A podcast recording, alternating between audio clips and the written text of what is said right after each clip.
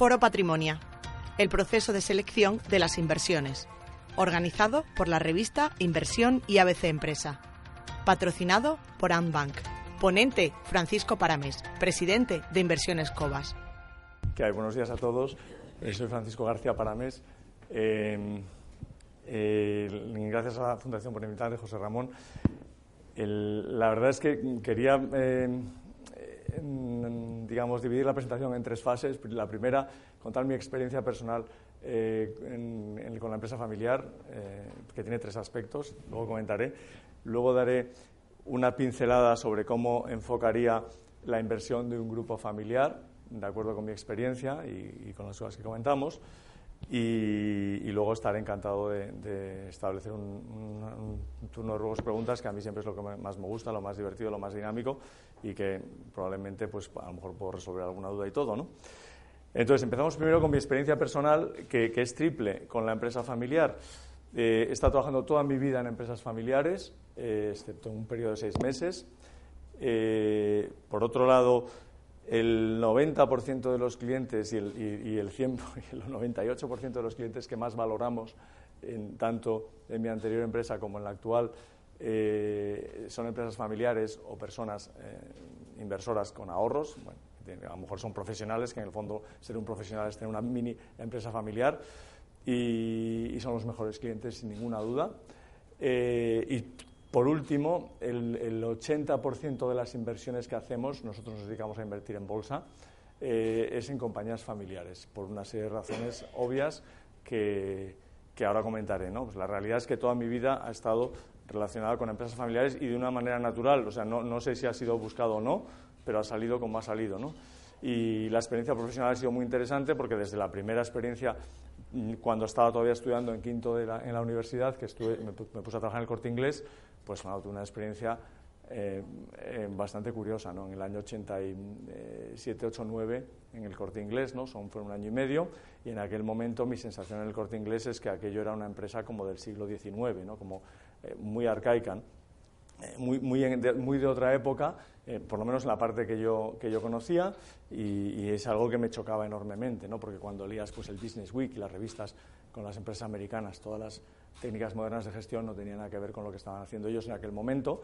Obviamente han pasado 30 años y ahora creo que no es así. Y además me pareció una situación curiosa porque uno iba a la tienda y en la tienda siempre estaba lo último, siempre se hacían las cosas bien, siempre tenía la sensación de que era, bueno, un sitio estupendamente gestionado, pero por dentro la manera de gestionar nos parecía un poco anticuada, ¿no? A mí personalmente, ¿no? Yo estuve un año y al final me fui a hacer un máster porque no entendía muy bien que si ese era mi camino o no. Luego me puse a trabajar con una familia, con la familia Entrecanales, y con ellos estuve 25 años y sigo teniendo buena relación ahora, a pesar de que ya han pasado 4 años desde que me fui de trabajar con ellos, y también fue una experiencia muy interesante porque es que denota lo que es, o sea, todos los rasgos de las empresas familiares, los buenos, que son muchos, y alguno malo también, pero fundamentalmente los buenos, pues se notan, ¿no? La visión a largo plazo, la flexibilidad para tomar decisiones. Bueno, o sea, no, a ver, es como la moda ahora del gobierno corporativo, ¿no? Uno puede cumplir todos los 10 rasgos que te pide la ley y tener un gobierno corporativo pésimo, y en cambio uno puede hacer las cosas bien y no cumplir el gobierno corporativo, como le pasa a Warren Buffett, que siempre dicen que no cumple el gobierno corporativo, ¿no? Pero tiene todo su patrimonio en la empresa e intenta hacer las cosas lo mejor posible, ¿no? Pues ese sería un poco el caso de mi experiencia en el grupo Acciona, con la familia Entrecanales, ¿no? O sea, decir que bueno, tenían una visión a largo plazo, eran capaces de ser flexibles, de, por ejemplo, establecer un contrato conmigo cuando pues yo era capaz de generar bastante valor para la empresa, un contrato único que nunca habían hecho y que rompía un poco los esquemas de la empresa, pues lo fueron capaces de hacerlo, ¿no? ¿Por qué? Pues porque, bueno, pues como decía José Ramón antes, cuando ves, tienes una visión a largo plazo, ves cómo se genera valor, tal, pues eres capaz de tomar decisiones flexibles y bien gestionadas. Eso sí, pues solo muy al final pude viajar en business, y hay ciertas cosas que, claro, que te autolimitan desde el punto de vista de que cada peseta que tú estás gastando en tu empresa tienes la sensación de que es una peseta que el accionista principal, la familia, está perdiendo, ¿no? O sea, que decir, tiene muchas cosas que luego, como veremos, encontramos en las familias en que invertimos, en las empresas familiares en las que invertimos, y que son muy positivas y que nos dan una confianza para invertir en ellas, ¿no? Ahora mismo yo tengo una empresa familiar y ya tengo el problema probablemente que tienen, bueno, que tenéis todos vosotros, la mayoría. Bueno, yo no tengo tanto problema que hacer con las inversiones porque las gestiono yo mismo, ¿no?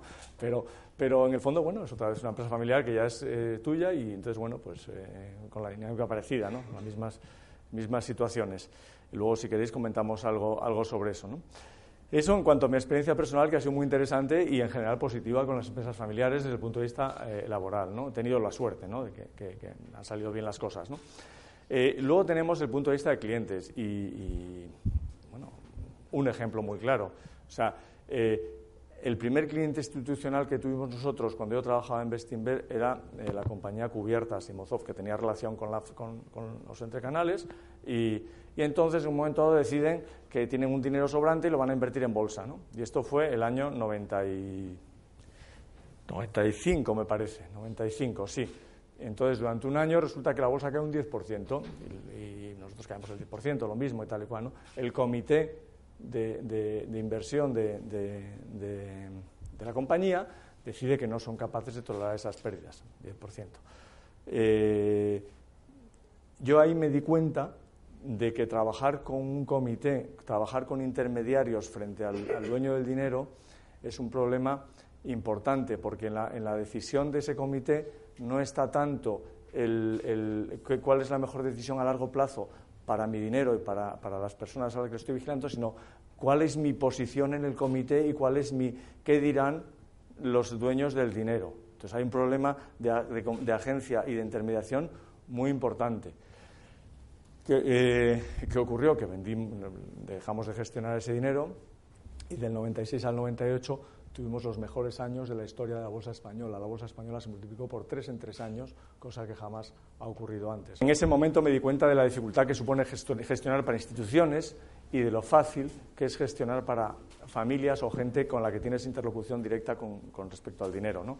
Entonces, a partir de ese momento, no es que desprecies a la gente, a las instituciones, pero realmente te das cuenta que el foco son las familias que están apoyándote y que confían en lo que estamos haciendo. Para que os hagáis una idea, nosotros el año pasado tuvimos un año muy malo, vamos, yo diría que nefasto, ¿no?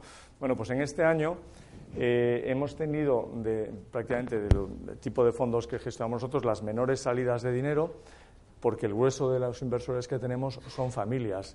Y de hecho, en lo que es ámbito familiar y de personas físicas, de profesionales que con sus ahorros hemos tenido entradas de dinero a pesar de un año muy malo el año pasado, y solo hemos tenido salidas en instituciones cuando hay intermediario por medio.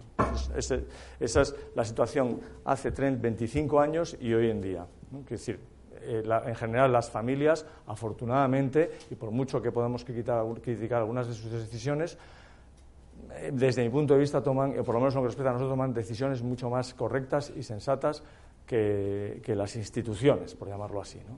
Es muy amplio el término instituciones, de todo tipo, pero vamos, simplificando, esas dos diferenciaciones para mí son clarísimas, ¿no? Y por eso nosotros estamos enfocados en las familias, sin despreciar lo otro, evidentemente, ¿no?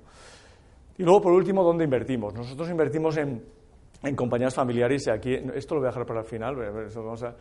Ah, no, un segundo. Teníamos, por 3 razones, que algunas las ha mencionado José Ramón ya, y lo primero es que tenemos los intereses alineados. A ver, nosotros estamos en una mesa aquí en Madrid, en una oficina, somos financieros, hacemos números, pero sabemos razonablemente poco de los negocios y de las decisiones de inversión que tiene que tomar la compañía, ¿no? Lo que sí sabemos es que en una empresa en la que la gestión está controlada por ejecutivos que tienen el 0,005% del capital, tienes un riesgo de que el horizonte temporal que tienen esos señores sea distinto al tuyo, ¿no? Nosotros tenemos un horizonte temporal, por definición, porque yo personalmente llevo 30 años invirtiendo así, a largo plazo, o sea, invirtiendo en activos que sabemos que a largo plazo valen más, punto, y entonces esperar pacientemente a que eso ocurra, ¿no? Con el mercado muchas veces en contra, como nos pasa ahora, ¿no? Entonces, ¿qué ocurre? Que no quiero poner ejemplos, pero bueno, una Telefónica, por decir, pues bueno, pues bien, los ejecutivos están ahí, dentro de 3 años a lo mejor están, a lo mejor no están, toman decisiones que puede que sean a largo plazo o puede que no. En una empresa familiar, en el 90% de los casos, 95, 98% de los casos, sabes que están teniendo una visión a largo plazo. Se van a equivocar. Hemos tenido nuestras raciones de Pescanova, como todo el mundo. O sea, hay empresas familiares como en las que un señor tiene el 30% y la lleva a la quiebra. Bueno, accidentes ocurren en todo tipo de empresas. Pero la realidad es que yo personalmente me siento mucho más cómodo por las noches con un grupo de empresas familiares que invirtiendo a largo plazo con la misma visión y el mismo horizonte temporal que tenemos nosotros.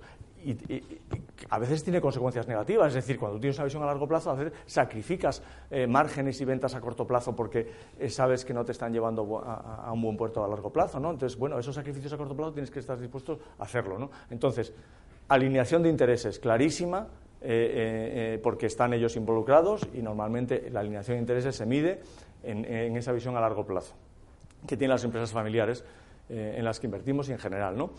El segundo aspecto es el asunto del control, ¿no? O sea, es decir, la capacidad que tienen los dueños para controlar. Yo no sé si el ejecutivo viaja en business o no, o se gasta más de lo que debe o no, y no sé si tiene que viajar en business, a lo mejor tiene que viajar en business.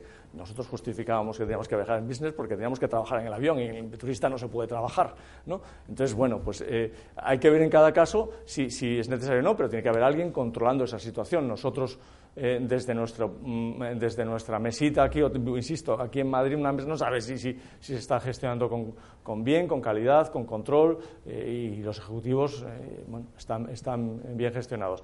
Bueno, aquí hablo del peligro de, evidentemente, que siempre tienen las empresas familiares, de que, bueno, pues a lo mejor la calidad de la gestión no sea buena, pues porque la segunda, la tercera o la cuarta generación no es tan buena como la primera. Y ahora veremos un gráfico, voy a ir al gráfico para atrás, para adelante.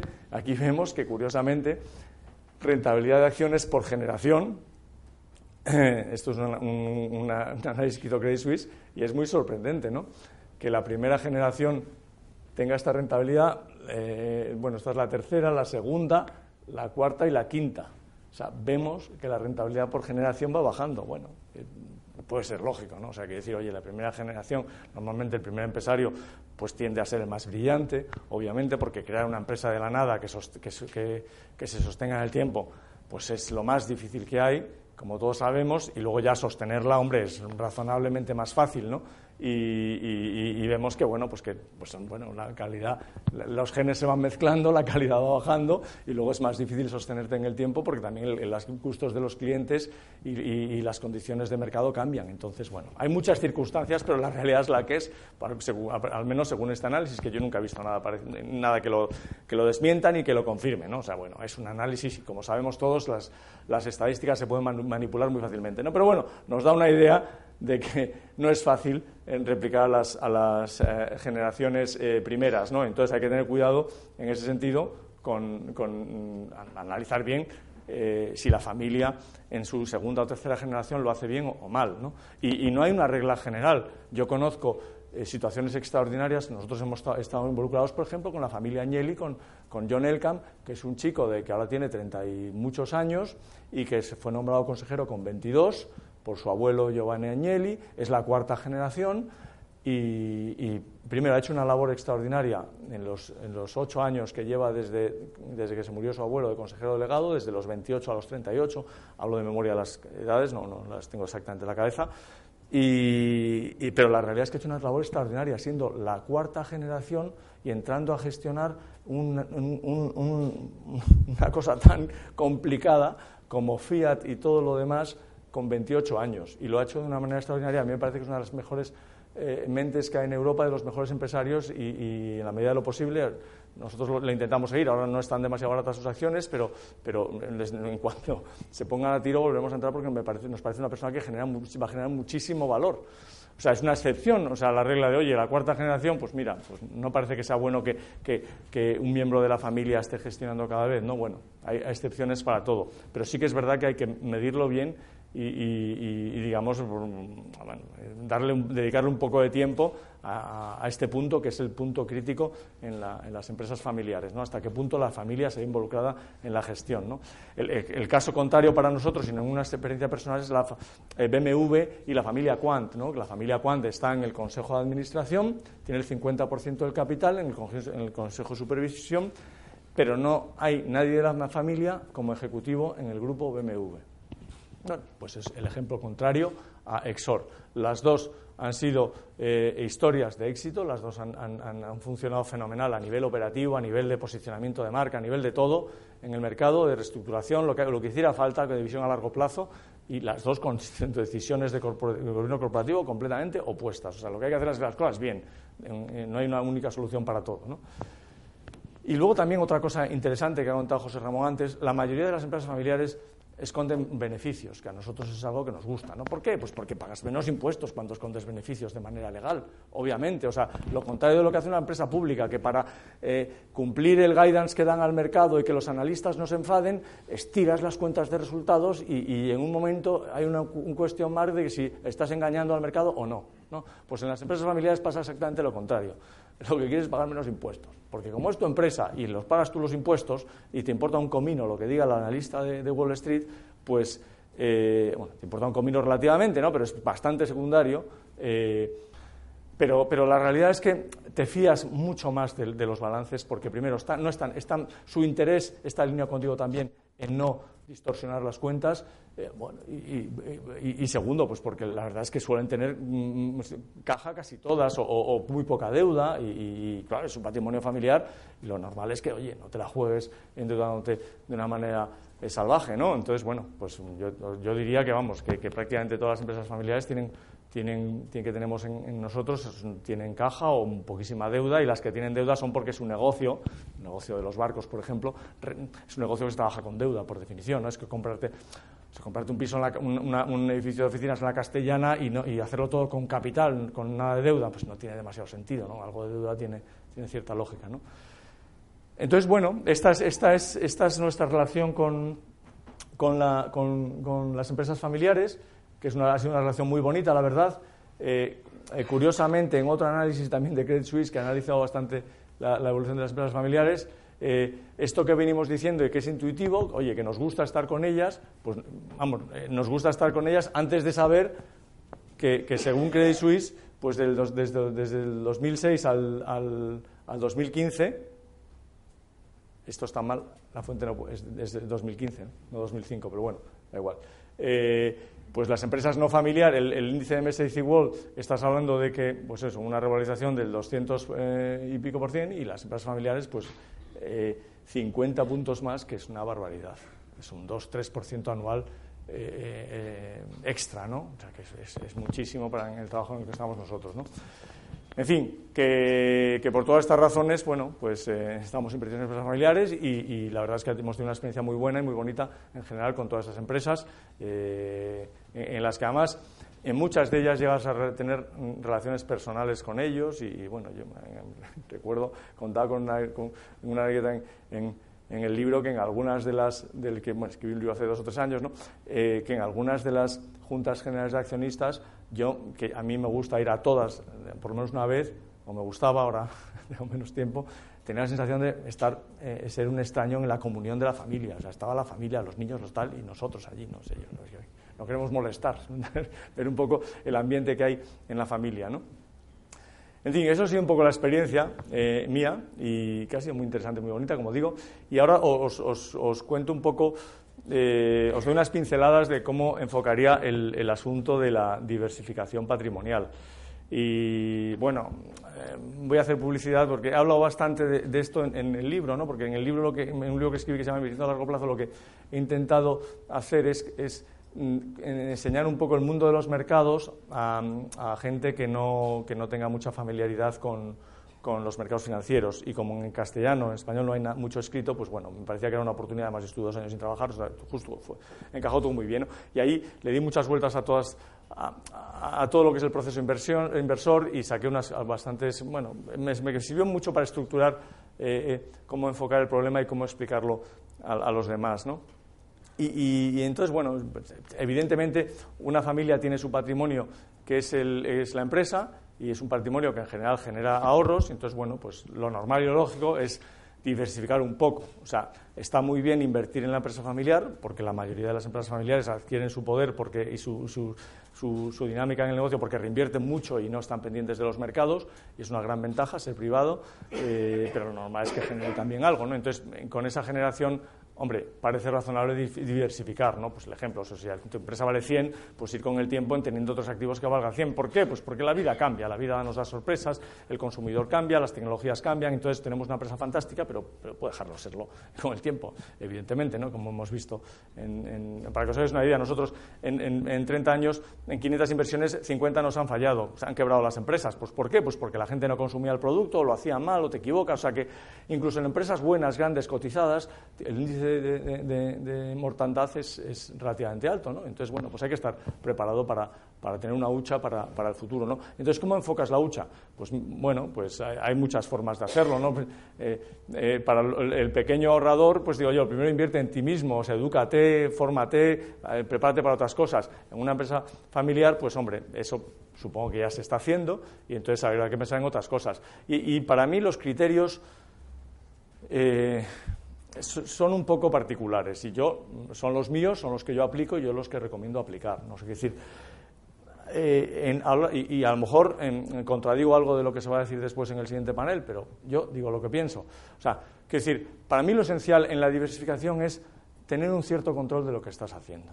O sea, tener un cierto conocimiento de aquello hacia donde estás diversificando. O sea, sentarte con alguien y decir, mira, vamos a hacer el asset allocation. Tienes que hacer un 20% en renta fija, otro 20% en materias primas, otro 20%... O sea, yo jamás lo recomendaría y no lo haría y no lo he hecho nunca con mi dinero y no lo recomendaría porque estás haciendo... O sea, estás con la decisión que tomas estás perdiendo control en tu patrimonio, tu cartera, las cosas, como decía... antes José Ramón, el ayudante del director financiero con el no sé quién de turno, o sea, bueno, a saber los intereses que hay por ahí involucrados, ¿no? Entonces, la aproximación, pues ir despacio, ir haciendo despacio y de una manera que alguien lo puede ir controlando, ¿no? Alguien que somos nosotros, ¿no? De una manera seria y bien hecha y dedicándole un poquito de tiempo, porque como decía José Ramón al final, pueden ser cantidades importantes y le dedicas 0 minutos frente al 98% del tiempo que se dedica a la empresa, ¿no? Si es un empresario primero, ¿no? Si es un empresario ya de segunda, tercera generación, ya lo normal es que esté un poquito más estructurado todo, ¿no? Pero yo, de verdad, que hacer primero aquello que controlamos es esencial. Y a mí cuando alguien me dice, como explico en el libro, no, es que yo tengo todo en el sector inmobiliario, pues me parece muy bien. ¿Pues por qué? Pues porque prácticamente todo el mundo conoce el sector inmobiliario. Hombre, no hay que hacerlo a lo loco, y hay momentos, y hay ciclos, y hay que tener cuidado en qué momento estamos entrando, pero desde luego todos conocemos mucho mejor la capacidad de ganar dinero en un edificio de la Castellana que de Uber, o de que General Electric, o de la misma Telefónica, o sea, saber cómo está Telefónica dentro de 10 años. Y el edificio, pues más o menos nos arreglamos, ¿sabes? O sea que debe ser un criterio, desde mi punto de vista, bastante claro. El conocimiento. Afortunadamente, y la experiencia que vamos teniendo nosotros en las familias con las que trabajamos como clientes es que las generaciones más jóvenes pues tienen hijos que tienen inquietud, que están estudiando, que siguen los mercados y que tienen algo de conocimiento. Entonces, bueno, pues ahí pues se puede empezar también aprovechando de esa gente joven que tiene algunos conocimientos que pueden aportar a la familia, ¿no? Y más que los más mayores que no tienen tanto tiempo o no interesen hacerlo, ¿no? Entonces, bueno, la realidad es que el conocimiento es esencial desde mi punto de vista y no hay que hacer cosas porque otros las hacen o porque es lo políticamente correcto diversificar mucho y tal y cual, ¿no? O sea, y luego, después del conocimiento, o sea, yo en mi libro describo varias etapas según el grado de conocimiento e interés que tengas en el asunto, ¿no? El tiempo que le quieras dedicar. Cuanto más tiempo le quieras dedicar, puedes hacer una serie de cosas que si no le quieres dedicar tiempo, no debes hacer. A ver, la tesis principal del libro, y si alguien no lo quiere leer, porque son 300 páginas, algunas muy aburridas, otras más interesantes, pero algunas muy aburridas, es que debemos invertir siempre como propietarios, fundamentalmente en activos reales, no como acreedores. O sea, este es un concepto que a mucha gente le cuesta, porque en principio nos han vendido sistemáticamente que ser acreedor, es decir, tener un papelito de Iberdrola o de Altos Hornos de Vizcaya, que pagues este bono, este pagaré dentro de 3 años al 100.000 pesetas o 100.000 euros, es menos arriesgado que comprar acciones de Altos Hornos y de Iberdrola. Y no es así. A largo plazo es mucho más arriesgado ser acreedor de una compañía que ser propietario de la compañía. ¿Por qué? Pues porque, no voy a enrollarme mucho, pero es muy sencilla la regla. Como acreedor no te puedes defender de la inflación, que es lo que mata al ahorro. Como propietario te puedes defender, y como todos sabéis, si sois empresarios, te puedes defender perfectamente de la inflación subiendo los precios del producto y punto. Y más o menos te quedas como estabas. O sea, evidentemente cuando hay mucha inflación la actividad económica baja, pero tú aguantas porque tu producto se vende y vas ajustando tu precio a nueva situación inflacionaria. Como acreedor, ese riesgo no lo puedes mitigar de ninguna manera a largo plazo. Y a largo plazo la inflación vendrá siempre, siempre. Todos los estados han quebrado y los que no quiebran lo que hacen es generar inflación para que la deuda pública se pueda pagar. Porque que las pesetas de los años siguientes valgan menos que las de ahora, entonces la deuda pública se reduce. Y como vemos todos, la deuda pública está en el 100% en un montón de países, entonces vendrá inflación seguro. Entonces hay que intentar ser lo menos acreedor posible y lo más propietario de activos posibles. A ver, y a partir de ahí, ¿propietario de qué? Pues como he dicho antes, de aquello que conozcamos o de lo que donde estemos dispuestos a poner tiempo. Eso es esencial. O sea, cuanto más tiempo le dedicamos a las cosas, en general lo haremos mejor. O sea, pues es por sentido común, ¿no? Sin pasarnos tampoco, porque ya excesivo es demasiado, ¿no? Entonces, si no le quieres dedicar mucho tiempo y quieres invertir en activos reales, desde mi punto de vista, los mejores activos, y mi experiencia personal me lo ha dicho, son las compañías cotizadas en los mercados financieros. Por varias razones. Primero, porque son activos, muchos de ellos, difíciles de replicar. O sea, no son como pues, el oro, el petróleo o el mercado inmobiliario. Al final, todo eso lo puedes replicar. Si sube mucho el precio en esos activos, pues sacas más, hasta que bajan los precios, ¿no? Es muy sencillo. Son commodities, son productos absolutamente replicables. Hay que ir a lo no replicable. Lo no replicable, que vale mucho, yo que sé, una patente médica para no sé qué, pues eso cuesta muchísimo, vale y cuesta muchísimo. ¿Qué ocurre en los mercados financieros? Pasa algo que no pasa en la vida privada, que una empresa muy buena la puedes encontrar a un precio súper atractivo. Bueno, ahora nos pasa a nosotros en nuestra cartera, tenemos una colección de compañías que es imposible comprarlas en el mercado privado a su dueño, al precio de cotización, imposible, pero es que no se puede ni con un 50% de prima, muchas de ellas tendrías que pagar un 100 o un 150% de prima para que el dueño te las vendiera. Esas oportunidades, y hombre, que el problema es que eres minoritario, no mandas, no tal, pero eso no se da en la calle, se da en los mercados financieros. ¿Y por qué se da? Pues porque los mercados financieros tienen sus modas, sus filias, sus fobias, sus situaciones de maníaco-depresivas, en momentos de euforia, momentos de depresión absoluta, momentos de distorsiones en tipos de valores, muchas razones fundamentalmente psicológicas. O sea, nosotros somos humanos y hemos sobrevivido muy bien yendo con los rebaños, entonces normalmente vamos todos hacia un lado y es muy difícil y hacer lo contrario, como decía antes José Ramón, ¿no? Entonces, por esas razones, los mercados financieros, yo todos mis ahorros los tengo en los mercados financieros, bueno, como dice alguno, en casa de tal cuchara de palo, pues no, en mi casa no, o sea, todo lo tengo, porque es que me dedico a ello y lo creo firmemente, ¿no? Entonces, una vez que dices, oye, mira, pues parece que tiene sentido lo que dice este señor y que los mercados financieros, invertir en bolsa, ser propietario de cosas, porque no olvidemos que no es ir a comprar una acción de la compañía, no es ir al casino a ver si sale el rojo y el negro, no, esto es, hay que analizar los cash flows de la compañía, ver cuáles van a ser en el futuro, o sea, la misma decisión que poner una máquina nueva o abrir una tienda, o sea, cuál es el cash flow futuro y cuánto estoy poniendo, cuánto pongo y cuánto me dan, es exactamente la misma decisión. Entonces tenemos que tomar una decisión empresarial. ¿Compramos estos activos o no? Entonces, bueno, a ver, es una decisión que uno tomarla por sí mismo es complicado. Entonces, soluciones. A ver, primero, invertir en índices. Los índices, el índice Standard & Poor's pues ha tenido un 7-8%, un 6 y pico de rentabilidad real en los últimos 200 años. Pues no está mal, un 6% por encima de la inflación. Pues compramos un índice y nos olvidamos. Y hasta un índice global, más o menos, que coja todas las compañías, ¿no? Unos años bajará, como hemos visto en algunos momentos, otros años subirán. O sea, 6% anual, ahí estamos. Bien, mantenemos el patrimonio. A partir de ahí ya podemos trabajar. Si queréis, tenemos un hijo que le quiere dedicar mucho tiempo, pues a ver, algunas acciones en particular, algunos fondos que nos gusten especialmente porque lo hacen mejor que el mercado.